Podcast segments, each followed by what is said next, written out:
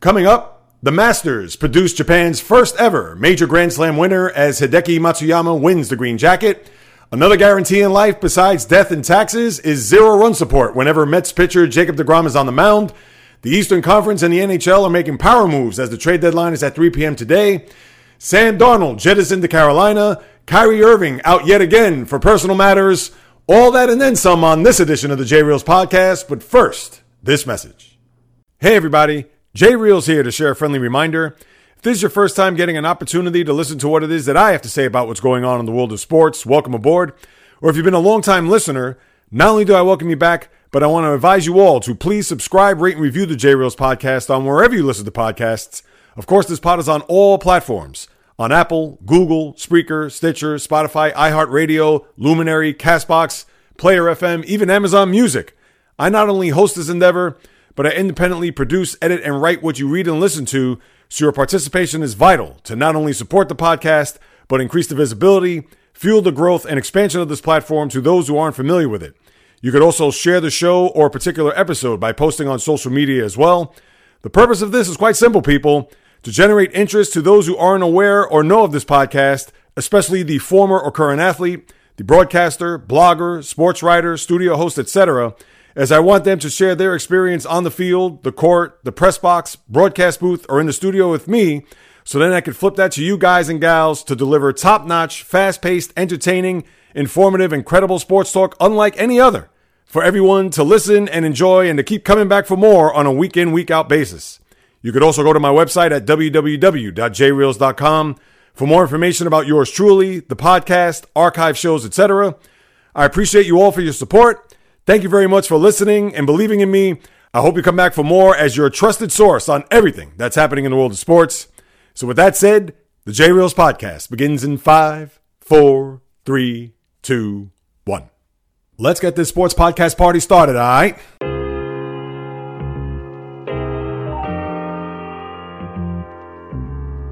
The J Reels Podcast. Why don't you wait until July 1st to make an announcement? What a disgrace. He can rack up all these numbers in October, November, and December, but what really counts is let me see this in January. The Sports Rebel without a pause, delivering fast paced, jam packed sports talk like no other. Listen, I gotta call it as I see it. He is not a good player. I'm sick and tired of having to deal with the disappointment of this franchise. When does it stop? And yes, another winter that I can sleep in peace. Coming correct, directed in full effect. Let's get it. This is the J Reels Podcast. Welcome aboard.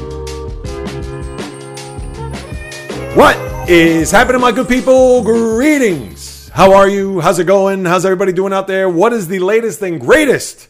Hope everybody's doing well, feeling fantastic. It's another Monday, another week as we zoom through another month. I tell you, time just keeps on ticking as we approach the middle of April. So hop aboard as I navigate you through the entire sports universe as this is the J Reels podcast with your host, Jay Reels. For my first timers, welcome aboard. And for those who've been banging with me for now 189 episodes, I welcome you guys back. It is a Monday, April the 12th in the year of our Lord 2021. The J Reels What's the Deal segment. What's expected on this podcast is as follows. Two terrific starts by Jacob DeGrom this past week, including Saturday's outing of eight innings pitched, one run, 14 strikeout baseball was not enough as the Met offense takes yet another day off whenever he chose the rubber. I'll discuss some early Met woes, and I get it. It's only been a week. It's only been five games. There's still plenty of season to go, but it's already starting. And it's not even just a matter of Jacob DeGrom. There are a few other things that I need to get off my chest. We'll do that as well as the rest of the landscape in Major League Baseball. As far as the NHL goes, the trade deadline is today at 3 p.m., and the Eastern Conference has been wheeling and dealing, moving and shaking. Even my Islanders made a big trade last week, but there have been a lot of other teams in the mix, whether you're Toronto, whether you're Boston, and a couple other teams that are looking to make their push to upend the Tampa Bay Lightning as the defending Stanley Cup champions, and even they made a move to improve their roster. We'll touch on that later on. Just as I'm about to post the podcast last week, word came down that Sam Darnold was traded by the Jets to the Carolina Panthers for three draft picks in a trade that I do not stand if I'm a Jet fan. So I'll get into why did they get so little in return, but at the same time, is Zach Wilson the answer for the Jet quarterback woes, or at least so it seems? We'll get into that. Everything that's happening in the association is they had a very interesting week, including Kyrie Irving, who's going to be out for personal reasons yet again. I'm sure the net fan has to be sick to their stomach hearing that once again. All of that, including my hero and zero of the week.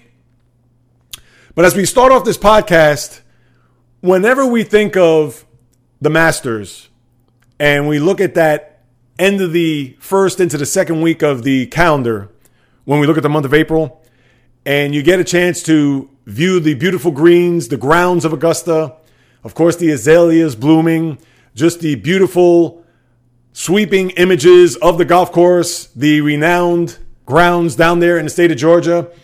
And that's the one thing that I've become accustomed to over the years. And full disclosure, it took me quite some time to get into the game of golf. Even as a big sports fan like myself, we all know that when you're a young boy growing up, you gravitate to the sports that are going to be on TV the most, whether it's baseball, football, basketball, even hockey for that matter. But golf is one of those sports that kind of gets left off in the dust, one that you don't really pay attention to, one that you don't really focus on. And for those new to the podcast, or for those aren't even familiar with my take when it comes to the world of golf, I didn't really start getting into golf until about 2005. And it happened to be the Masters that year, which was the great mano a mano square off between Tiger Woods and Chris DiMarco, where Tiger was able to prevail at the end to win another Masters on his mantle and to continue his ascent to being one of the greatest golfers of all time. And of course, I followed Tiger's career before that. Who could forget his epic 97 Masters, which pretty much blew away the field and set the stage for what was to come who was a part of the golf world's consciousness, but pretty much from that point forward, he became not only just an icon of his sport, but an icon of all sports because he was synonymous with golf and the transcendent figure that he was and still is today, even though he's recuperating from his injuries in that car accident that he suffered there about six weeks ago. But the Masters is the one tournament that, because of 2005 and obviously, it's tradition unlike any other, and the history of that particular tournament, and pretty much being the Super Bowl of golf.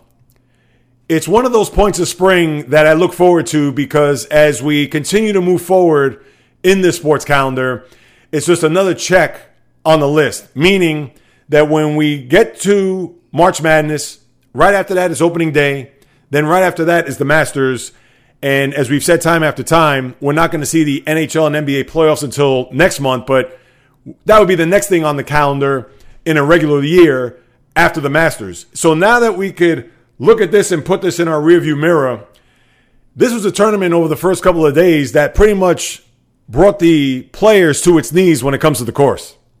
And a lot of the players that I mentioned last week that I thought would be in the mix or close, if not at the top of the leaderboard, man, they fell by the wayside this week. And remember, five months ago, it was a totally different story. When you have the Masters, as we saw in November, where Dustin Johnson was finally able to put on that green jacket, and the elements and just being able to view at home was totally different. It's night and day between then and now. And Dustin Johnson, ironically enough, is at the top of that list as far as one of the guys who was unable to make it into the weekend when it comes to the Masters because he had just a pathetic performance over those first two days where his putter had failed him to his admission and him not being able to get on track, but he was not alone. A guy like Lee Westwood, who always seems to be in the running for a championship, whether it be outside of the top four majors or in this particular case with the Masters, he was nowhere to be found as he did not make the cut. Even a guy like Rory McIlroy, who's had his troubles in this tournament. When we look back, I believe six, seven years ago where he had a big lead going into the final round on Sunday and him just imploding in front of the world that was watching at that time. Or even a guy like Brooks Koepka, who has a bit of an excuse. And we know that once you're, whether it's on the golf course or on the diamond, the gridiron, even if you're playing hurt, there is no excuse. But for a guy who had knee surgery last month and was able to come back within three and a half weeks' time to lace him up, grip it, and rip it, he was unable to get out of the first two days and not being able to make the cut. He gave it a good effort, but obviously was nowhere to be found come Saturday or Sunday. You also had a guy like Jason Day, who I followed over the years. Another guy not making a cut. Former Masters champion Sergio Garcia, another guy not to be found. So you had some of golf's biggest names not making it into the weekend where it set the stage for other players and pretty much guys we've either A, never heard of, or guys that have been around and have made their push. And in particular, the one guy that really made its push and was very impressive over the course of the weekend, in particular Saturday. And even though yesterday he shot over in winning the Masters, was a one Hideki Matsuyama. And he was as cool as a cucumber. He had a huge break on 16, which we'll get to in a second. But even another guy like Justin Thomas, to go back to that theme of players not being able to be at the forefront when it comes to the leaderboard over the weekend, Justin Thomas, who was playing very well and then had the delay in the middle of the match where for about an hour and 15 minutes, they had to suspend play. And then Justin Thomas came back and he pretty much went into a tailspin as he shot 10 under for the day and he was no longer part of the championship mix. And then as we get into yesterday, where we had Matsuyama going into that final round with a four stroke lead over players like Will Zalatoris, who is a guy that nobody on anyone's radar even heard of going into this weekend, who made a very impressive first round in his very first Masters, and we'll get to that in a minute. Even Mark Leishman, who put on a very good performance here over the course of the weekend down in Augusta. Justin Rose was a guy that led pretty much all the way. Led Thursday, led Friday, had a little bit of a tough time there on Saturday, but was in the running for a championship there on Sunday, but he was unable to get back to the way he shot in the first two rounds, and particularly on Thursday. He shot a 65 to start off the Masters, and then from there, he pretty much shot par. And then there's Xander Schauffele, who was paired with Matsuyama yesterday, and even joked throughout the course of the match with him as he does speak a little bit of Japanese and he was able to bond a little bit of a friendship there on the course where Schauffele was very impressive, but the one hole that he would like to have back is 16. And with the way all these aforementioned golfers that performed from Zalatoris to Leishman to Rose, Schauffele, etc., and not to also forget a guy like Brian Harman, who was also part of this group headed into yesterday but when it was all said and done, Matsuyama, I'm not going to say did just enough. When you look at the final scoreboard, him winning one stroke over Will Zalatoris, and it makes you think that, wow, was this match as close as it possibly could have been? It certainly wasn't. But there was a moment yesterday that made you think, could this get interesting late in the match where, as we approach the 15th hole, where Xander Schauffele was on the verge of completing four straight holes with four straight birdies, and Matsuyama getting a bogey as they head into the 16th, where Matsuyama was just two strokes ahead. And remember, since they were paired off, they were going head to head, mano a mano. And that tee shot on 16 is one that Xander Schauffele, I'm sure he hasn't slept and probably won't sleep for another month thinking about how that shot went. Right off the tee, it went right into the water, a little bit aggressive on his point to where he ended up triple bogeying on the hole and pretty much left him out of championship contention as far as the Masters go. And he even mentioned that in the post match how it was just tough knowing that he was that close and then to get that first shot. I don't know if it was maybe nerves. I don't know if he felt at that point maybe it was time for him to be a little bit more assertive or a little bit more aggressive, as I mentioned, and therefore he hit the ball in the drink.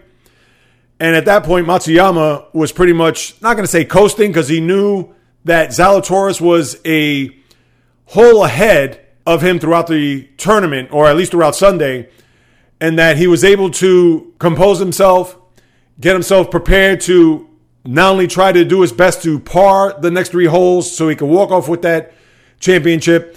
And pretty much what he did, I'm not going to say he hung on for dear life because he did have some wiggle room. He did have some shots where he knew he could afford to take a risk here or take a risk there. As you saw, especially in the last hole where he bogeyed on 18. And thankfully, he had enough room in order to avoid having a tiebreaker and a playoff against the one Will Zalatoris, to where Matsuyama is the first Japanese player to win not just the Masters, a major tournament in the world of golf. And kudos to him. I mean, think about this. 10 years ago, almost to the day, is when he started his first Masters as a 19 year old. And then now he's able to win the coveted green jacket for the first time. Just a thrill unlike any other was congratulatory even by Tiger Woods as he tweeted there yesterday, congratulating him and what it means to not only just to him as far as Matsuyama goes, but for his country, etc. And another guy I got to throw in the mix too was Jordan Spieth. He was a guy that a lot of people thought from the momentum of last week winning the Valero Texas Open, which was actually his first tour victory in almost four years. Also played very well. Did not do enough here, especially over the course of Sunday, to where he could be part of the group of Schauffele, Zalatoris, and even Justin Rose for that matter. But when you look at yesterday, although you had that moment there on 16, Matsuyama was pretty much in control. And granted that it got dicey a little bit later on where he did have some margin for error, but knew that one bad shot was going to really put him off there to a point where maybe he and Zalatoris would have gone for a playoff, but that wasn't meant to be. Matsuyama was pretty much in control. And unfortunately, Schauffele's tee shot on 16 pretty much changed the outcome of those last three holes. Because let's just say, for instance, if he was able to par there, would Matsuyama have folded under the pressure? Now, Schauffele ended up at seven under for the tournament. And granted, he had a triple bogey, so that would have put him at 10 under.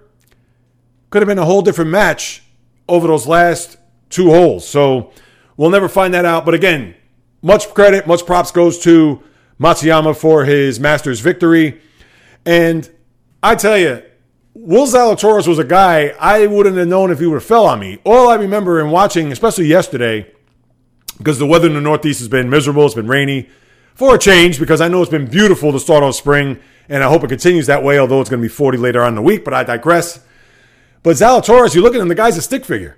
And in watching him, I'm like, how is this guy just pretty much dominating the course.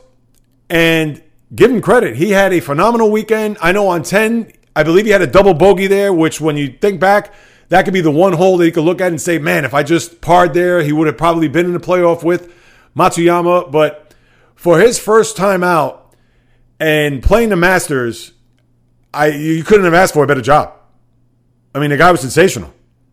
And who knows what that means now for him moving forward as far as the PGA, as far as the U.S. Open, as well as the Open. Uh, that'd be, of course, the British Open.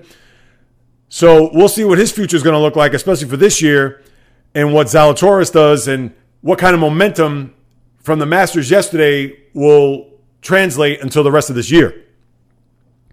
You also had Mark Leishman, who played very well. I know Justin Rose, he has to be kicking himself a little bit, knowing that Saturday got away from him a little bit. And then yesterday he had to play catch up, but it was just too much for him to overcome. Jordan Spieth, he's a guy that, remember, in 2015, he was winning tournaments left and right, including the Masters then, and a bunch of second place finishes. Then kind of fell off the face of the earth. But now it looks like he's regained his form and his confidence. And let's see if Spieth could go back to his 2015 form. Remember, he's a young kid. You know, it's not as if Spieth is, you know, in his mid 30s. So we'll see what this does for the play of Jordan Spieth as we move along this calendar year as far as the golf season goes. And who knows what Matsuyama, what this will do as far as the rest of his golf season is concerned. And we know next month will be the PGA. I don't know what's going to be played or off the top of my head, but it's going to be what, the third week of May. So, unlike years past where the PGA was on the back end of the calendar in the summertime after the British Open, now we'll be able to have another major pretty much right in front of us. So we won't have long to be able to sink our teeth into another major when it comes to golf. And that's pretty much it. I mean, what more else could I say in reference to some of the key players? Even Bryson DeChambeau, how could I forget him? He had a very rough first round, and then he bounced back nicely to make the cut going into the weekend, but he finished on the plus side. For DeChambeau, I'm sure he's got to be tossing and turning and thinking about what in the hell has gone wrong here. And in watching DeChambeau, yeah, he is impressive off the tee. I mean, the guy just bombs it. But you got to wonder if that is his game, and we understand that that's what it is. But you know, looking at DeChambeau is like looking at the pitcher that throws 100 miles an hour. That yeah, he may be able to throw it through a brick wall, but at the same time, he's more of a thrower than a pitcher. Which I kind of get the sense with DeChambeau, where he just wants to dominate the course with his brute strength and be able to hit the ball, you know, 360 yards off the tee and try to just stranglehold the competition as well as the golf course instead of just letting the game come to him and knowing when to grip it and rip it and knowing when to take chances and not to take chances. DeChambeau just wants to be 100 miles an hour all the time. And it bit him in the rear end over the weekend, and there's no other way to cut it. That's just how DeChambeau is going to play unless he finally gets humbled in a tournament where he's close and let's say, for instance, he hits a ball into the trap or hits a ball into the water where he wants to take some of those shots back and maybe he'll learn and think about it along the way where, all right, I'm going to have to take the pedal off the metal, so to speak, and not have to just go for it on every hole. And maybe that's his focus to put pressure on the players throughout the course of the match or to say that no golf course is going to be able to contain him. Who knows? Maybe a lot of it is ego, but he was given a big giant slice of humble pie over the weekend as he was nowhere to be found as well. And Phil Mickelson played pretty well too, as he shot under. I believe he shot one under for the tournament, but again was nowhere near the top of the leaderboard. But it was a good Masters. You had a little bit of drama. I understand you had a lot of the big players out early and didn't make the cut, and you had some newcomers there. And uh, Matsuyama's been around, but this is his first major, so give it up to him. But Zalatoris and even Leishman and guys that you didn't expect to be there. Yeah, Justin Rose was there and Jordan Spieth. But let's see. Let's see what this does as we get ready for a PGA next month. And right now we have the first one out of the way. And it was good to see Augusta in April as opposed to November. So that's what we got there as far as the golf. I figured I'd go in a different direction give credit to Matsuyama and for his historic win. And not only that, but also to kind of get the middle of April in focus when it comes to spring, when it comes to the golf calendar. And instead of putting the Masters on the back end of this podcast, I figured I'd give it its due and kick us off there. Now, I'm going to segue that to baseball to keep it in the spring, to keep it with a season that's just getting underway. And we'll touch on the NHL trade deadline and the NBA as well as the NFL before we say goodbye. Uh, I won't even get into the college basketball with Baylor and Gonzaga. If you didn't get to see my take on that, you could just go to my Instagram profile, the J Reels podcast. I spent two minutes on that. Baylor just crushed Gonzaga and their undefeated hopes, and their season went up in smoke. Did not play well in that contest. In fact, a lot of it could be the hangover from the Saturday night victory over UCLA. So, without getting further into that, if you want to get my two cents, you could just go to my Instagram profile. Again, the J Reels podcast. But now as we get to baseball, I get we're 10, 11 days into the season, and we're seven days into the Met season because we know that because of the Washington Nationals and their COVID issues, they weren't able to get in the first series of the year in the nation's capital against the Nationals. So they had to start their season in Philadelphia against the Phillies. And in typical 2018, 2019, 2020, and now 2021 fashion, I've come to the conclusion that after Monday's performance and even after Saturday's dominant performance by one Jacob DeGrom, there are now three guarantees in life death, taxes, and no run support for number 48 of the New York Mets. Here he is on opening night at 77 pitches, and I understand that in the seventh inning, Miguel Castro came in he gave up a hit, but for all intents and purposes, he had a clean inning. And then it wasn't until Trevor May and Aaron Loup blew the doors off of the Met bullpen because they were just as pathetic in their opening performances as you could possibly have. Where the Mets lose 5 3, they made a little threat in the ninth inning and therefore weren't able to get the equalizer and push it into extra innings, or at least to the bottom of the ninth. But when we have a scenario where every time Jacob DeGrom goes out in the mound, it becomes beyond baffling, beyond frustrating, and just downright sickening that this man does not get any run support. He leads with a 2 0 lead on Monday night against the Phillies. And you can argue the 77 pitches. I get that. only to an extent because Castro came in and he was able to do the job in the seventh inning. So even if DeGrom pitched that seventh inning cleanly, look what happened in the eighth inning. So even if he had a quick seventh inning, let's just argue that fact. So where Jacob could go out into the eighth inning at 90 pitches, would Luis Rojas have done that? Probably not. Because in the game on Saturday, which I'll get to in a minute, he pitched 95 pitches. So it was a lot more conservative. He was a lot more efficient with his pitches there on Saturday. But for the Met bullpen to blow that game, and then fast forward to Saturday, where Jacob DeGrom pitches eight innings, gives up one run, a home run to a light hitting infielder in Jazz Chisholm. And no offense to him, hey, he took care of the fastball, home run, God bless him. 14 strikeouts later, but for the Mets to not muster up a single rally, uh, what is going on here? Why does the offense go to sleep whenever Jacob DeGrom starts? Now, get this since 2018, two Cy Youngs was third in the Cy Young last year. We just talked about his first two starts this year.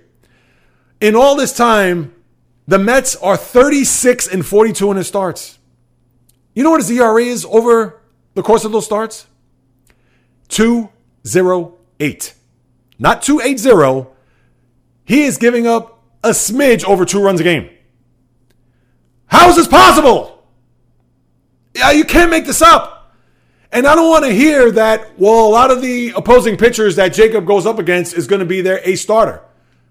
All right, you can make that argument, but come on, Trevor Rogers? All of a sudden, this guy's uh, Steve Carlton? And it's not to knock the kid. He pitched great as well. Six innings, struck out 10, masterful. But then the Marlin bullpen, what happened there? You know, this isn't the nasty boys of the 90 Reds when they won the World Series back then, of Norm Charlton, Randy Myers, and Rob Dibble. Uh, give me a break. And we understand that the Marlins do have good young arms, but for the Mets to not be able to scratch a run across the board to at least give Jake a no decision? And then, uh, don't get me started on Edwin Diaz. He comes in, gives up a double and a blue pit to make it 2 nothing, and then you could pretty much turn your sets off there. You think the Mets could, they can't score a run in eight innings. What makes you think they're going to score two in the ninth? And this is on the heels of what happened there on opening day, where Michael Conforto, who can't buy a hit to save his life, had to lean into a pitch that grazed him in order to get the walk-off hit by pitch run for the Mets to win their opening game at home, three to two. And that was disgraceful. And as you heard Gary Keith and Ron, they were up in arms as to how in the hell that they were able to get away with that, and rightfully so. And then Conforto, here's a guy that's on his walk year. A lot of people, especially the Met fan, has said, "Oh, all this attention is being paid to Francisco Lindor. What about our own Michael Conforto? Well, look at what he's gotten himself, uh, you know, into. He's gotten off to a dreadful start to a season. Bad enough that he can't get a hit, but he has runners on third with less than two out, and he can't even bring the guy home with a sac fly." and he's hearing boos, and then of course people on Twitter, and you can't pay too much mind to what they say, but for them to say, "Oh, why are you going to boo Conforto? The season just started," so on and so forth. Well, when the Mets can't get a run, especially when Jacob DeGrom starts, or can't get a run at all, it seems when they're winning games three two and two one, and all these low scoring games. And I get the other night in Philadelphia when they got their victory, but still, it's the same song and dance with this organization when it comes to not only just Jake and I don't want to put this all on Conforto, but again, he's a guy that's going to command a big contract at the end of this year, and we know his agent is, and Scott Boras, et cetera, et cetera, and he's not doing himself any favors. So he's getting booed early on. What could you say? I don't like it. Me personally, I'm not going to boo. But when you have 8,000 fans in the ballpark, that sounds like almost 40,000, especially here in New York, he's going to feel the brunt of it. That's all there is to it. And then yesterday, this is an organizational thing now I got to pick on the Mets. The weather was atrocious in New York yesterday. It rained the whole day. What was their thinking going into yesterday to start the game against the Marlins to where Marcus Stroman throws seven pitches? They have to call the game. They sit through a two and a half hour rain delay and then they postpone it. So where Stroman comes out on Twitter and he says, Oh, this is a waste of a performance. Why do we go ahead and play this game? Did you see what it looks like outside? And guess what? He's right. Now, Stroman has a lot to say especially for a guy that is more of a number two, three, four starter. And I like Stroman. Don't get me wrong, but he's not going to be confused with Max Scherzer or Jacob DeGrom or Gerrit Cole. But he's right in this regard that not only do they lose a start with him because I got to wait five days, and now watch, based on his comments, watch Luis Rojas go to him this week and maybe toward the end of the week before they go on the road, watch him try to pencil him into the rotation, and he's going to get lit up. As to looking at the situation, hearing what Stroman had to say, and then trying to make amends by putting him in a start, whether it's against the Phillies on Wednesday night, depending on whether or not they get the game off today, although it's not raining, but it's supposed to rain starting 2 o'clock into the evening. So we'll see what happens there. But just a terrible job by the Mets. And the home team is the one that decides on whether or not they should go ahead and play. And what possessed them to say, all right, let's just have Marcus Stroman at least throw out the first pitch and maybe get a batter or two and let's see what happens. Did they not look at the weather report yesterday? Uh, this is an absolute joke. Uh, and we'll see what happens. They play the Phillies over the course of the next three nights. Maybe they could give a little payback for what happened in Philadelphia as they lost two out of three to open up their season. So that's where we got the Mets. Quickly on the Yankees, and the only reason why I'm bringing them up is because when you look at what's gone on with them, and they're four and five, all right, they got no so slow start themselves, but you cannot like their pitching scenario right now. And granted, we're nine days in, and you know that Brian Cashman, come the trade deadline, is going to have a couple of aces up his sleeve. But right now, Corey Kluber is not looking good in his first two starts he got bombed in Tampa Bay the other day. Domingo Germán was optioned to the alternate site as he got sent down. So much for his comeback and that 18 and 4 record that he had uh, in 2019. And then Jordan Montgomery was okay yesterday. Nothing, anything that you're going to write home about, but Jordan Montgomery isn't going to be the guy that's going to carry the mail for your rotation. Luis Severino still on the mend. They're going to have to plug and play throughout the course of this, at least first few months with this rotation, because other than Gerrit Cole, uh, who do you have? I'm not going to sit here and say he got nothing, but if Kluber's going to perform the way he does, and we understand it's all about October when it comes to the Yankees because they're going to win a division and make the postseason, but you can't like what you see early on here in the season. And granted, it's two starts. I'm not going to get crazy, but if this is a sign of things to come, you're going to have to start biting your nails and wondering if Mr. Cashman is going to have to reach out for some reinforcements with some other teams here. And Jameson Taillon, we don't know just yet. We'll have to see. But that's the one thing with the Yankees early on. And right, we understand what they're hitting. They're right hand dominant. We've said this time after time. Eh, they won yesterday 8 to 4 to salvage that three game series and not get swept. But we'll see what goes on there. And then you had the game yesterday between the Phillies and Braves, where how in the hell did replay not show that the play at the plate there in the ninth inning, tied at six with uh, Alec Bohm and the throw by Marcell Ozuna from left field, how he was not out and what they saw was safe. Listen, I understand I don't have all the angles. I'm sure that once they put the headsets on and the people in New York and New Jersey are trying to decipher whether or not from their zillion different angles that they have, if Bohm was called out at the plate and what they saw that he was safe, then just scrap replay. I know they're not going to do it. I get it. But that was just an atrocity. What did you see in that replay showed that it was not conclusive to overturn that call? I mean, please, what are these guys watching? I didn't understand that. So the Braves got robbed there. And the Phillies come out with a victory there in your Sunday night game. Uh, but other than that, before I get into the standings, I know the other big news is Fernando Tatis Jr., and you got to wonder with this shoulder injury, although the Padres are off to a very good start, he had that swing and miss at the plate there on Monday, I believe, or maybe it was Tuesday, where he crumpled to the ground right at home plate, and they're just going to give it some rest and some rehab, and hopefully he comes back. But when it comes to shoulders, and I believe it's his non-throwing shoulder. It's his front shoulder, from uh, from all intents and purposes, from what I could tell. But if he's a guy that's going to be out of the lineup for any significant amount of time, especially if he's going to need surgery, that's going to be a huge blow. They should be fine throughout the course of the year. They're piecemealing it right now. They're moving their second baseman, Jake Cronenworth, to short, and they put the kid Kim at second base, who had his first home run the other day. But not having one of your bright stars of Major League Baseball in the lineup day in and day out, especially for a team like the Padres who have very lofty expectations, that's going to be a severe blow. They're going to play it day by day. uh, I know it's a tough call. You don't want to rip the band aid off just yet unless you absolutely 100% have to. And that's what they're doing right now. They're just slowly but surely trying to peel off that band aid. I'm sure they fear the worst and think the worst, but let's see if the rest and rehab so early in the season is going to help because they figure, hey, why have him go under the knife for some surgery now and get him back 100% next year when we could try to see if rest and just some rehab and maybe some simulation games before he could get back in the lineup will be just as good. Or even if he has to go under the knife or if it gets re injured here once he's back in the lineup, they figure that, ah, whether it's May, June, July, they'll just go with it then and have to live on with Tatis throughout the rest of the year.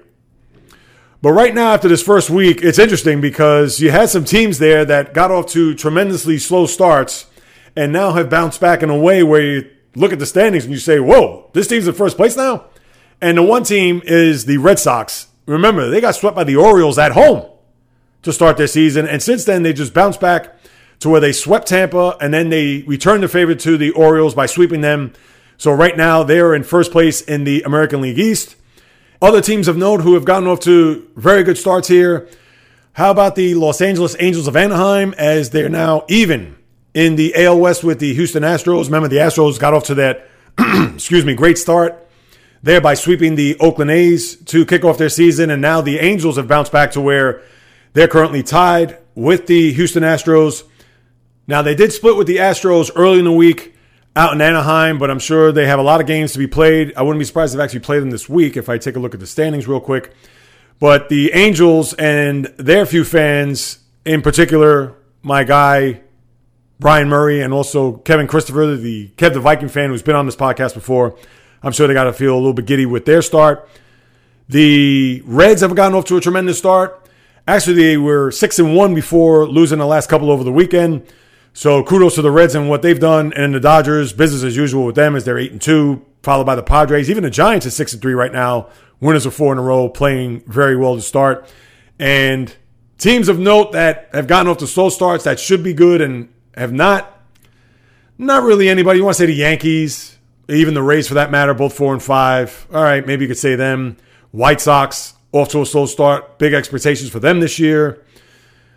What other teams you got? The Nationals one and five. They're probably the most disappointing right now. And Strasburg's supposed to pitch tonight, as they were on the West Coast playing the Dodgers. Now I believe they're playing the Cardinals. And that's pretty much what you have with baseball here over the first 10, 11 days of the season. Now, one other thing before I transition to the NBA, the Division One softball team, North Texas, their pitcher Hope Trautwein pitched a perfect game over the weekend. Actually, the first of its kind, where she struck out all 21 of her batters that she faced. Now, there have been other 21 strikeout games in women's softball for the NCAA Division One, but never one that it was a perfect game. So, as impressive as that is, geez, how could you not give her credit? So, kudos to her. I understand that nobody follows college softball and nobody watches it, whatever, but just to have the first of its kind in that regard and to strike out all 21 batters, I mean, geez. I don't know if we'll ever see that again. And I understand not a lot of people watched it. Maybe about six people did, but still, I wanted to give her a shine and her due for an achievement like that, which is, geez, unparalleled. All right, now I want to turn my attention to the NBA. I definitely will get into the NHL and everything that's happening there with the trade deadline. As I mentioned earlier, the Eastern Conference, man, you talk about a fight to the finish as to trying to get the top players and make a push not only to the playoffs, but through the Stanley Cup playoffs. And it makes you wonder what is going on in the Western Conference that all these teams, whether you're the Islanders, the Bruins, the Tampa Bay Lightning, the Toronto Maple Leafs, that are making all these moves, that they're putting all these other teams to sleep out west. So I'll get into that in a minute. But I want to start off with the association and a very interesting week in the league when we look at some of the top teams, especially out west, and also the mend of a couple of big players, and particularly with the Lakers.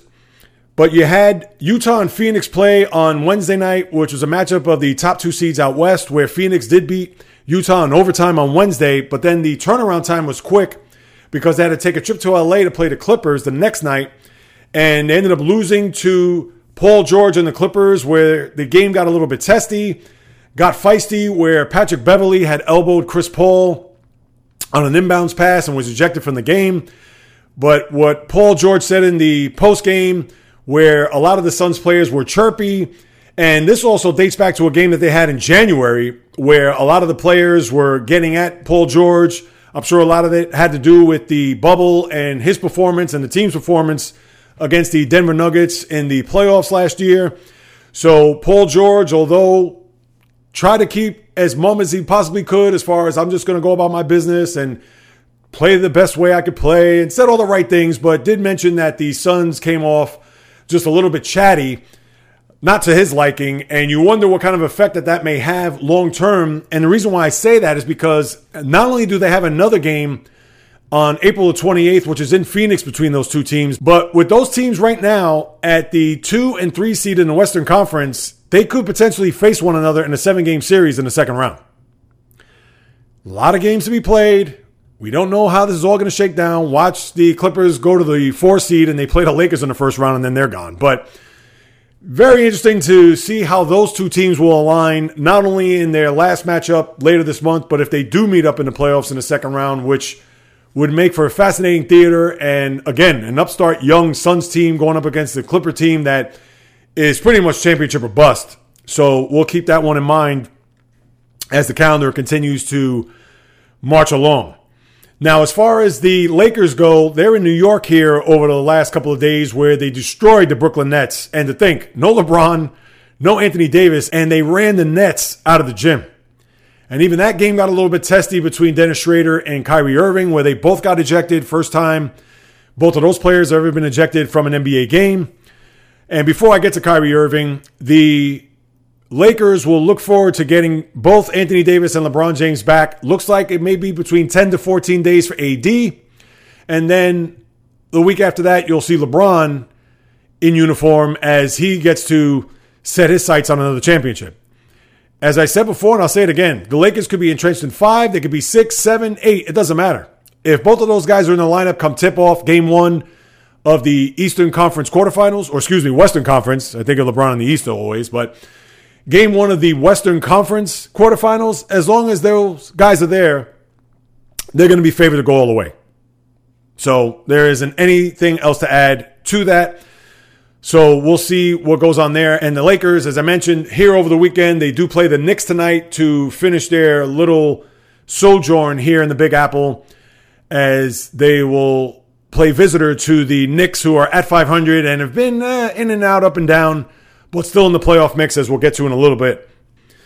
Now, I want to get into this thing with Kyrie Irving.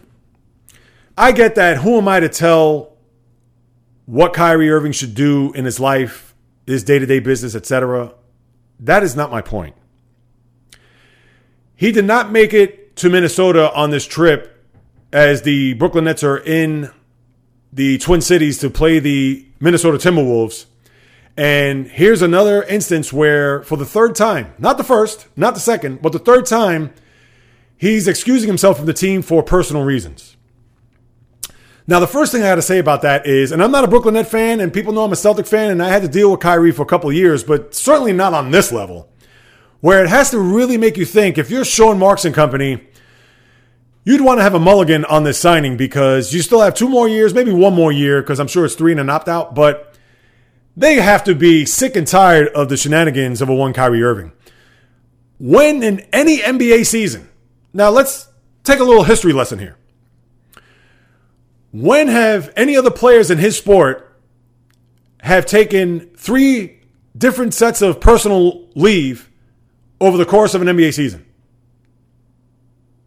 Again, not once, not twice, but thrice. I'm waiting. Still waiting. As a fan, and this is coming as a basketball fan, you have to wonder if he's going to pull this nonsense to the postseason. I mean, would you be surprised if he did? Maybe a little bit because you think, well, the stakes are higher. He's in the postseason. But could you imagine if his team is up three games to one and they're in, let's say, Boston? Nah, maybe you want to put the final nail in the coffin if it was the Celtics. But let's say if he were to play a team, I'll just throw the Wizards out. Let's say they make it into the 7 to 10 and they go into the postseason and they play the Nets in the first round. And they're up three games to one. And it's down in D.C. Would you be surprised if he says, ah, you know what? I'm not going to play game four. We got the series in the bag. I'm good. I mean, when does it stop? And I get it. Whatever happens in his life, that's his business. Jay Reels, who the hell are you to say what he could do, what he can't do? He's getting paid millions. He could do whatever he wants. I totally get that. But how about the other players on your team? Let's start there. And I'm sure they're already used to this tact. And I get it. if you're Kevin Durant or James Harden, you just kind of brush it off your shoulder and that's it. But what about the 8th, ninth, 10th, 11th guy on the team that see this and Kyrie's able to get away with it? But you know that guy who's on the bottom rung of that roster, he can't go ahead and say, well, I got to take off for personal reasons. Well, I got to this to do on this day. Well, hey, I need to take another week. That's not going to happen. And you know the older crowd of the league, other players that I'm sure on all these different types of hot take shows or whatever you want to call it, they got to be just fuming to know that this guy just happens to take off whenever he wants as if it's his world and everybody else paying rent. And listen, I hope it's nothing serious with him. I hope it's not the case because obviously I'd look like an ass if that's, let's say, that was the issue. Whether it's a family matter that he's been having to deal with, or who knows, maybe it's mental. I don't know. Again, I hope that's not the case. But to see this happen again, and all right, it's Minnesota. It's not a big team. It just it just doesn't sit right with me. What about integrity? What about playing through the difficulties. And yes, I understand you have the luxury to take time off and so on and so forth, but it just seems to come at times where it seems right for him.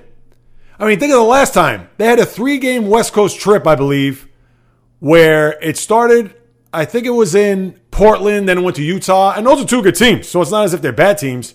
And I forgot the third game, I think it was in Detroit, where he decided to skip that. But oh, it happened to fall on the week of his birthday.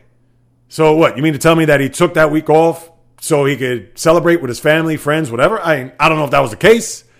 That's alleged, but it just as someone who's watched sports pretty much since birth, and to know that players, eh, could they take time off, personal reasons? I get that. But when it happens so often, and it seems like it's happening every other week with this guy, it makes you think that are you really committed? And it shows because the guy's putting up monster numbers, and we understand the talent that he is. I get it, but man, it just it just doesn't sit with me. And once again, people could say, well, if it doesn't sit with you, Jay Reels, then tough. I get it. And listen, I'm not even a fan of the Nets, but you just don't like to see that. And more importantly, I hope it's nothing too serious. I hope it's nothing serious with him or his family. I get that. And who is he to say to me that it's my business to find out whether or not he's taking time off? But when it happens too much, and if you're invested as a fan, and it's public knowledge, you do wonder what the hell is going on. And that's just my point. So I just had to throw in my two cents about that because, yeah, it just, I tell you, it, uh, what could you say? It just seems to be nonstop with him when it comes to taking this time off. And as it is, the team is depleted because Kevin Durant is on a minutes restriction coming back from his hamstring issue that he suffered for the last two months or so. On top of James Harden having to leave a game early this week with a hamstring. Who knows when he's going to come back? So it's almost like hot potato where Kyrie is in the lineup with James Harden, but Kevin Durant is out, and then KD is back in, but now Kyrie is out, and then now with Kyrie back in, now Harden is out. It's just musical chairs for you know these top players on these teams. And uh, it just doesn't sit well. So I just had to throw that out there. And then I know I mentioned the T Wolves with the Nets playing Minnesota later tonight. I'm sure if you're my guy head style in Minnesota, you can't be happy with the news that A Rod and billionaire Mark Lore are looking to purchase the T Wolves for $1.5 billion. And I don't know what the situation there is with Glenn Taylor, because if you remember, Kevin Garnett also was part of a group to buy the team. And if that's one guy that you want to be the face of your organization, considering he is Mr. T Wolf, to be part owner of that franchise that needs a reboot and a reconstruct in the worst way. Why weren't they able to iron that out? But no, you're going to have A Rod coming to save the day. That just doesn't look well. And nothing personally against A Rod. I understand he just probably wants to own a team just so he could have it on his little letterhead and have that title of minority owner next to the many things on his resume. All right. who knows if the NBA owners will approve that? You think they may? I don't know. I don't have my fingers on the pulse with that, but it'll be interesting to see whether or not the other owners will approve. Now, one person that he'll have in his back pocket is Mark Cuban, because all you got to think about is Shark Tank and all the performances and all the appearances that he made on that show, and you know that his connection with Cuban is tight. So I'm sure Cuban's going to put out the good word for A Rod, and who knows, he may end up being part owner of the Minnesota Timberwolves. We'll just have to wait and see about that. And tough break for James Wiseman, the rookie out of Golden State who tore his meniscus the other day. So he's done for the year. So that makes him and LaMelo Ball two guys that were amongst the top of the 2020 rookie class not going to be seen for the rest of this year due to injury. And quickly through the standings, it's pretty much remained the same. And just like I said last week with the theme, when you look at the Eastern Conference, four through pretty much 10, although there has been a little bit of separation there at the bottom where Toronto, they're looking to scratch and claw to get themselves back in, but it looks like they won't. Where if you're 7, 8, 9, and 10, you want to avoid those spots because you do not want to play Philadelphia or Brooklyn in the first round. You want to try to stay four or five. I know the Bucks aren't going to be a day at the beach either, even if you're a six seed like Charlotte is right now. But you'd rather face Milwaukee in a seven game series than Philadelphia or Brooklyn at the moment. So that's a race we'll continue to monitor throughout the rest of this regular season. And it's pretty much been the same since last week. And same out west, where the Lakers are fifth. And if they get LeBron and AD back over the course of the next two or three weeks, you would think that they would move up the rung in the Western Conference. We talked about Utah and Phoenix, the top two with the Clips, then the Nuggets, who lost to the Celtics inexplicably yesterday. I didn't watch the game, but the Celtics have now put together a little bit of a winning streak here. And the Nuggets are just a game ahead of the Lakers right now. But with Portland, Dallas, Memphis, and then San Antonio, Golden State on the outside looking in, that's pretty much your NBA here as we move through the month of April.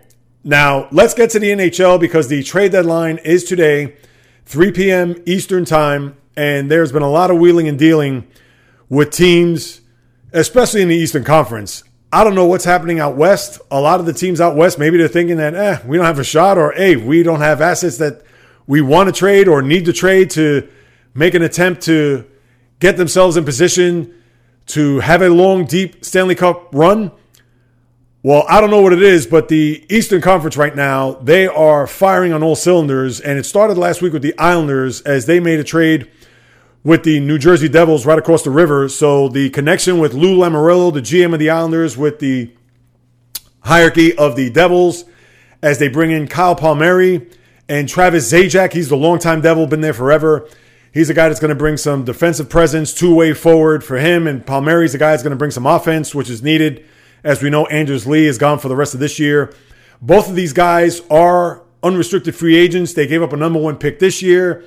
I understand number one picks, especially if you're not in the lottery, aren't going to mean much. But if you're the Islanders, considering what other teams traded and got back for, did they have to give up a number one pick? Eh, that's the one thing I think about. But Lou Lamoriello knows a lot more than I do as far as what to do with a roster. Let's see if that's going to pay off dividends for the Islanders here, which is going to be key for them because they're going to need offense. That was one of the big problems that they had in the postseason last year. Yes, they did get contributions from some of their key players, but Anders Lee, ironically, was one guy who did not have a good, especially series against the Tampa Bay Lightning in that conference final. He didn't score at all. But when you have guys, Brock Nelson and Jean Gabriel Pageau, and of course Mathew Barzal, you need to have another guy. Those guys aren't going to be able to carry the load the whole way. So now with Kyle Palmieri in the fold, hopefully he could add some more scoring punch to this lineup. And the Islanders right now they're in a just a scrum in the Eastern Conference, and we'll go through the schedule in a minute, or the standings, I should say. We'll get to that as that's pretty much been status quo from last week. But as far as these trades go, I think one of the bigger trades that happened, and we could talk about the Bruins getting Taylor Hall, the former MVP from the Devils from Buffalo, and the Sabres have had just an awful season to begin with. I mean, they've lost 18 straight games at one point, or they were winless in 18. But they're trying to catch lightning in a bottle with Hall because he is nowhere near his MVP form of 2018. Granted, he's been on a bad team, understood. But in 37 games this year, he has two goals. I'm sure change of scenery, maybe that will reinvigorate him to get the Bruins the playoff push, as right now they're fourth in the Eastern Conference, or in the Eastern Division, I should say, excuse me. But the Bruins, who made that trade, I think it's a good trade. Uh, they did not give up much for him, I don't believe. I think it was a second round pick. And he's also going to be a free agent, I believe, at the end of the year. But to me, the big deal out of all, I think, right now, is the Maple Leafs getting Nick Foligno from the Columbus Blue Jackets in a three team trade.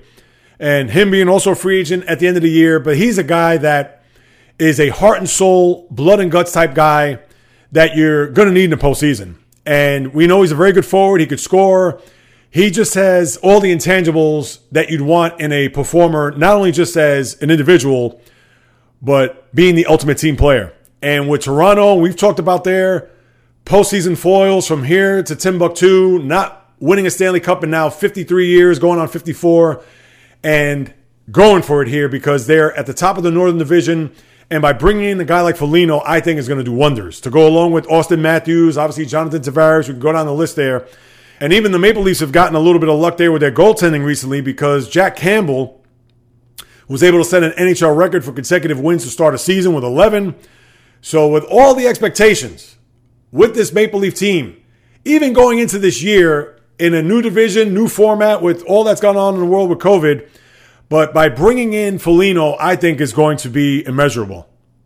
And who knows, that could be the key piece that the Maple Leafs are missing. Just more grit, a little toughness, determination. Now, granted, Foligno hasn't won anything in his career either. It's not as if he has some hardware and a couple of rings on his finger, but we know the Maple Leafs, a lot of people think that they're just a soft team.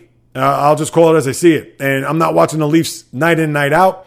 But one of the reasons why they can't get over the hump or can't win a big playoff series is that they don't have those grinders, those guys that are just going to get dirty in the corners, that are just going to call out teammates, that are going to rally their, around the troops. And now they got a guy like that. And let's see if he's going to pay dividends for that team as they look to push the Tampa Bay Lightning, the defending champs right now, who also made a very good deal with the aforementioned Blue Jackets by bringing in defenseman David Savard to shore up their back line to go along with Victor Hedman, which was much needed for the Lightning. And again, what is happening out west? Because Vegas hasn't done anything over the last couple of days. Same for Colorado. We could look at a bunch of these teams out west that have pretty much fallen asleep behind the wheel right now. Now, there's still a few hours between now and 3 p.m. Eastern in order for them to pull off a big trade, but everything has happened in the East as far as teams looking to get themselves ready to not only close out this season, but put themselves in good position to align themselves for a long, deep Stanley Cup run, which will hopefully, for any of those aforementioned teams, or any team for that matter, to hoist Lord Stanley above their shoulders sometime there in mid to late July. So that's what we have there with the deadline. And listen, we could talk about what these teams traded for. I know a lot of number one picks were thrown around and a lot of expiring contracts, but if you're Toronto, you got to go for it. Even if it was a number one pick that you gave up, and I have to look back and see. Tampa, same deal. Uh, I don't think Savard was a number one pick that they gave up with Tampa, but again, it's going to be bottom of the list there. It's not going to be a lottery pick or for sure anywhere in the top 20. You're looking at a number one pick that's going to be in the low 20s, probably, if not 30 or 31, depending on who's going to be able to win the Stanley Cup this year. And these are chances that these teams are going to take. And Taylor Hall is a wild card because who knows what he's going to be able to do here, considering that he has produced zero this year. And maybe he was unhappy. Maybe it was just tough luck, but now there's no excuse. Let's see him being surrounded by some championship medal type players, a team that's in win now mode because this roster, as we all know, the Patrice Bergerons of the world, the David Krejcis, uh, just go on down the list. Uh, they're pretty soon going to be long in the tooth, and that championship window is going to close. So let's see if Taylor Hall could give them a little boost to get themselves back to a cup final the way they were a couple of years ago. And then the standings are pretty much the same in the NHL. I know now we could flip flop. Last week was Florida. This week it's Carolina at the top of the Central Division. Carolina even with Tampa at 48 points, although Carolina does have a game in hand with the Lightning. And then the Panthers, 56 points. They actually have two games in hand, or I should say, Carolina has two games in hand with Florida. And then obviously a game in hand with Tampa to Florida. So keep an eye on that. Then you have Nashville there with the four seed as the Blackhawks are looking to try to make a push. They're four points behind the Predators right now. The Capitals and Islanders are in a flat footed tie. Comparable records 27 11 and 4. Islanders won a big game last week, 1 nothing. And remember, next week at this time, oh no, in two weeks, they have three games in a row two at home and one down in D.C., which could be pivotal for the top spot in the Eastern Division. So we'll wait and see on that. But the Penguins are just two points behind the Capitals and Islanders. All have played 42 games. So that's going to be a grudge match to the end. And then the Bruins at 48 points, Rangers at 44, tied with the Flyers at 44 to see if they could push the Bruins for the fourth spot in that division. And then Toronto, as we talked about, flying high, 59 points, just six points ahead of Winnipeg, who have played very well here, followed by Edmonton and then Montreal. And then uh, in the West, Colorado with a four point advantage over the Vegas Golden Knights. Follow that up by Minnesota, which looks like they're going to be entrenched in three because you have St. Louis right now, 44 points in the fourth seed, even though Arizona is nipping at the heels with 43 points, and then San Jose, four points behind the fourth place St. Louis Blues. So we'll continue to keep our eyes on that as the races heat up. And that is your NHL. For any other updates or my takes on any trades that go down, you can go to any of my social media accounts Twitter, of course, Instagram, which I mentioned before. And I'll talk about that more at the back end as far as where you can reach me and where you can follow me as far as any of my thoughts when it comes to these trades or anything else that happens in the world of sports. All right, then we'll wrap this up with the NFL. And of course, as timing has it for me more often than not, just as I'm about to post last week's podcast up on the website and then obviously on all the available platforms, I get the breaking news that the New York Jets trade Sam Darnold to the Carolina Panthers for three draft picks. And if you're Joe Douglas, the first thing I would love to, if I was in a room with him, have to ask, why did you get so little in return? Okay, you're probably not going to get a first round pick back because Sam Darnold is toward the end of his rookie contract. I believe he's scheduled to make $16 million this year, and he has an option for whatever it is next year before he becomes a free agent. So therefore, you're probably not going to get that number one pick that you probably would have got if it was after year two or even year three, which was this past year. But for them to get a sixth round pick this year and then a two and a four next year, why couldn't they try to get minimum even a two this year or even a three and then try for a two or four next year? I mean, the kid is what, 23 years old, 24 tops? He still has some upside, and you got to look at the Jets. Not to say you have to throw these three years in the garbage. It's not all this kid's fault. We know what the Jets are as far as an organization goes, and not being able to get key people here as far as personnel goes. Whether, all right, they brought in Le'Veon Bell, but they had no offensive line, or their wide receivers are pretty much B and C wide receivers on most other teams, not your typical number one receiver, whether he is a speedster or a home run hitter or that number one possession guy. Understood, but the Jets could have got more in return for Sam Darnold, couldn't they? So to me, that's the first thing I got to look at. And number two, if you're a Jet fan and even Joe Douglas, are you that in love with Zach Wilson that you just want to scrap all your plans just to get anything in return for Darnold, just to you could, as I like to say, push all your chips to the middle of the table just for a quarterback out of BYU that, all right, he had a good year against not so good competition, and in one game, although on short notice against Coastal Carolina late in the year, had a very pedestrian game. And as I said before, and I'll say again, and I'm far from a scout and I'm far from any type of NFL personnel, but these pro days, these scouts and these team officials, they fall in love with these guys in a heartbeat. Just because you could roll out and throw the ball 80 yards on a dime without facing any pressure, and for the receiver that's out there not being covered, I'm not going to get crazy about that yeah, I may look at that and be like, oh, okay, wow, that's great. He could throw 80 yards. But uh, can we see this in real time? Can we see this with a little bit of pressure in his face? And I'm not trying to say they have to simulate a game here, but these guys just get crazy and gaga over these quarterbacks that as if we got to draft this guy yesterday. Did people look at the tape of JaMarcus Russell back in 2008, where I believe when he was on his knees, he threw for like 80 yards on a dime? And how did his career turn out? And we all know that a lot of these quarterbacks, they're rarely in the middle. It's either boom or bust with these guys. All you got to do is look at the draft. What was it, 2015 with Jameis Winston and Marcus Mariota? They were one and two in the draft. How did that turn out for those guys? Now, they both have ability, we understand, but those guys are backups right now. Or even a guy like, I don't want to pick on him because he's had his moments, but Jared Goff. I mean, guys already been traded. And we could go through the list of people, Josh Rosen. We could, I mean, there's a laundry list of quarterbacks that leading up to the draft or pro days or combine that everybody is just ready to scream to the high heaven that this is the guy, that this is going to be the next great thing, not only for our franchise, but for the league. And more often than not, that is not the case. So I wonder why the Jets are so enamored by this guy. And listen, he may be great. He may turn out to be the next Joe Namath, for all we know. The writing was on the wall. We saw that the minute the Jets just entertaining rumors with Sam Darnold and then obviously pulling the trigger on this trade, they are going to go ahead and try to get this kid by any means necessary. I don't think it's going to be Justin Fields. It's not going to be Trey Lance. You would think after Trevor Lawrence, it's going to be the kid from BYU, Zach Wilson.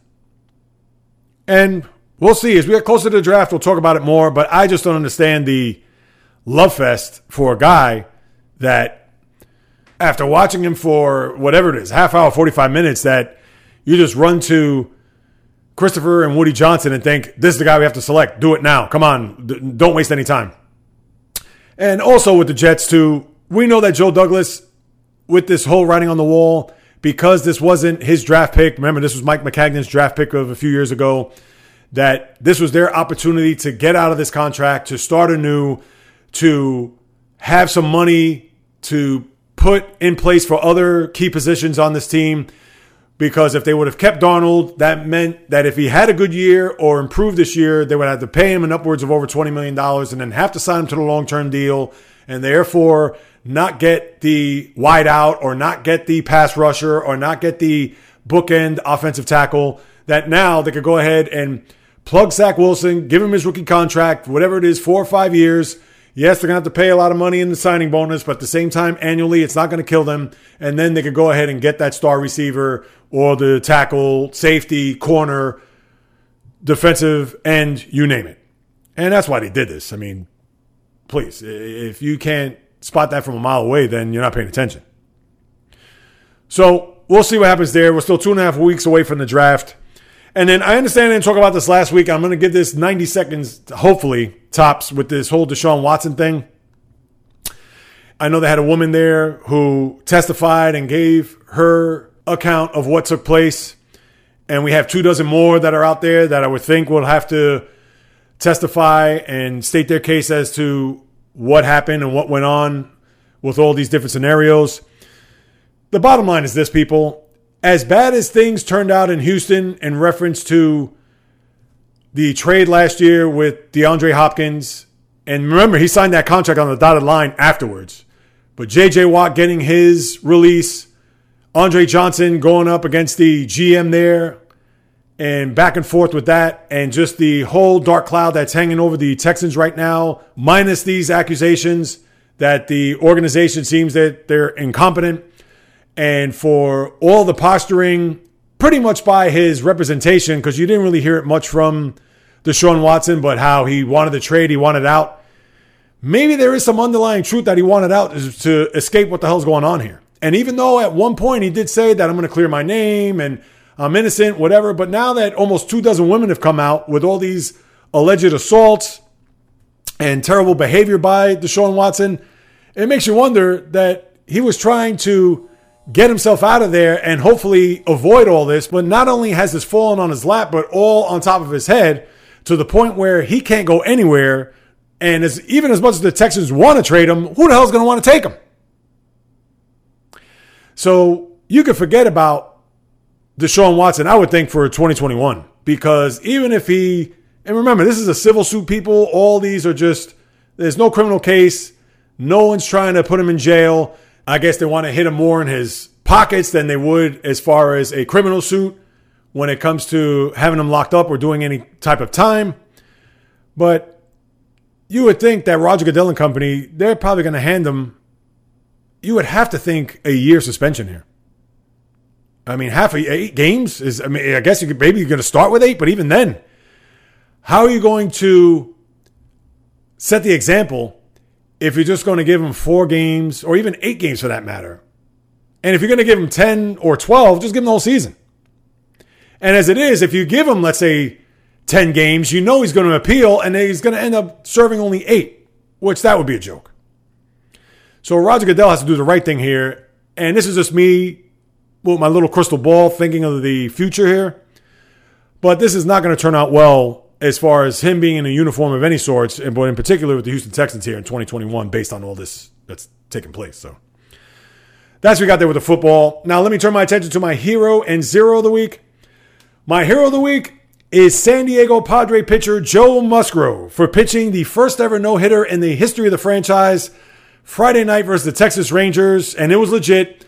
I know a lot of people were needling the Met fans saying that yes, the Johan Santana no hitter does count, but remember the Carlos Beltran ball where if there was replay, there would have been a double, but sorry, no replay. We can't rewrite history. We can't rewrite the Don Denkinger play at first base at game six of the 85 World Series where the Cardinals would have won and had a championship.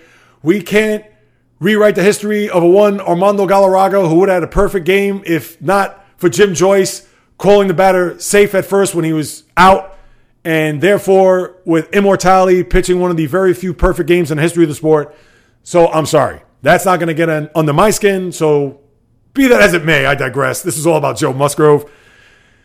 As they were the last team standing, and think about this all the teams in Major League Baseball, even the expansion teams, whether it's the Florida Marlins or the Colorado Rockies of the 90s and then late 90s with the Arizona Diamondbacks and Tampa Bay Rays, even they have pitched no hitters in their franchise's history. Well, now the Padres are off the snide, and thanks to Joe Musgrove, and the reason why he is the hero is because to make it much sweeter, as he's a local kid from El Cajon, which is 20 minutes away from the San Diego city limits. So I'm sure it was an absolute thrill.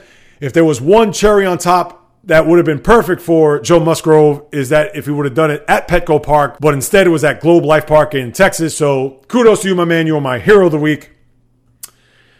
And my zero of the week, and this is an understatement of all understatements. Former NFL player Philip Adams, who played for five different teams during his career, murdered five people and injuring a sixth before taking his own life in South Carolina last week. Those people were eh, his doctor, the doctor's wife, grandchildren, somebody who worked for the doctor, and injured the sixth, who I believe is in critical condition. And then he took his own life after that, which was the most cowardly act of all. Sadly, I have to end on that note. Thoughts, prayers, condolences go out to the families of the doctor and everyone who was involved in this just horrific and tragic incident. And uh, I don't want to make this guy to be a martyr by any stretch, but uh, I tried to go long and hard to find another zero of the week, but sadly I had to use this one. So he is my zero of the week. And that'll do it for episode 189. I appreciate you stopping by to listen to what it is I have to say about what's happening in the world of sports. From the bottom of my heart, thank you for taking the time out to download or listen from the website or wherever you get your podcasts, or whether that's on Apple, Google, Spreaker, Stitcher, Spotify, iHeartRadio, Luminary, Castbox, Player FM, Amazon Music, or wherever you get your podcast, even Overcast, which is one that's been on my radar over the last few weeks. If you subscribe to any one of those and listen to other podcasts, well, please subscribe to the J Reels podcast on any of those aforementioned platforms. All that's going to do is increase the visibility of this podcast, pretty much from what you heard on the very outset, because I am not going anywhere, people. I am going to pump out these podcasts as long as I am on God's green earth. So, subscribe, rate, and review. I would greatly appreciate it. Give me four stars, five stars, a little blurb saying how zany, goofy, crazy, but at the same time, knowledgeable, charismatic, whatever.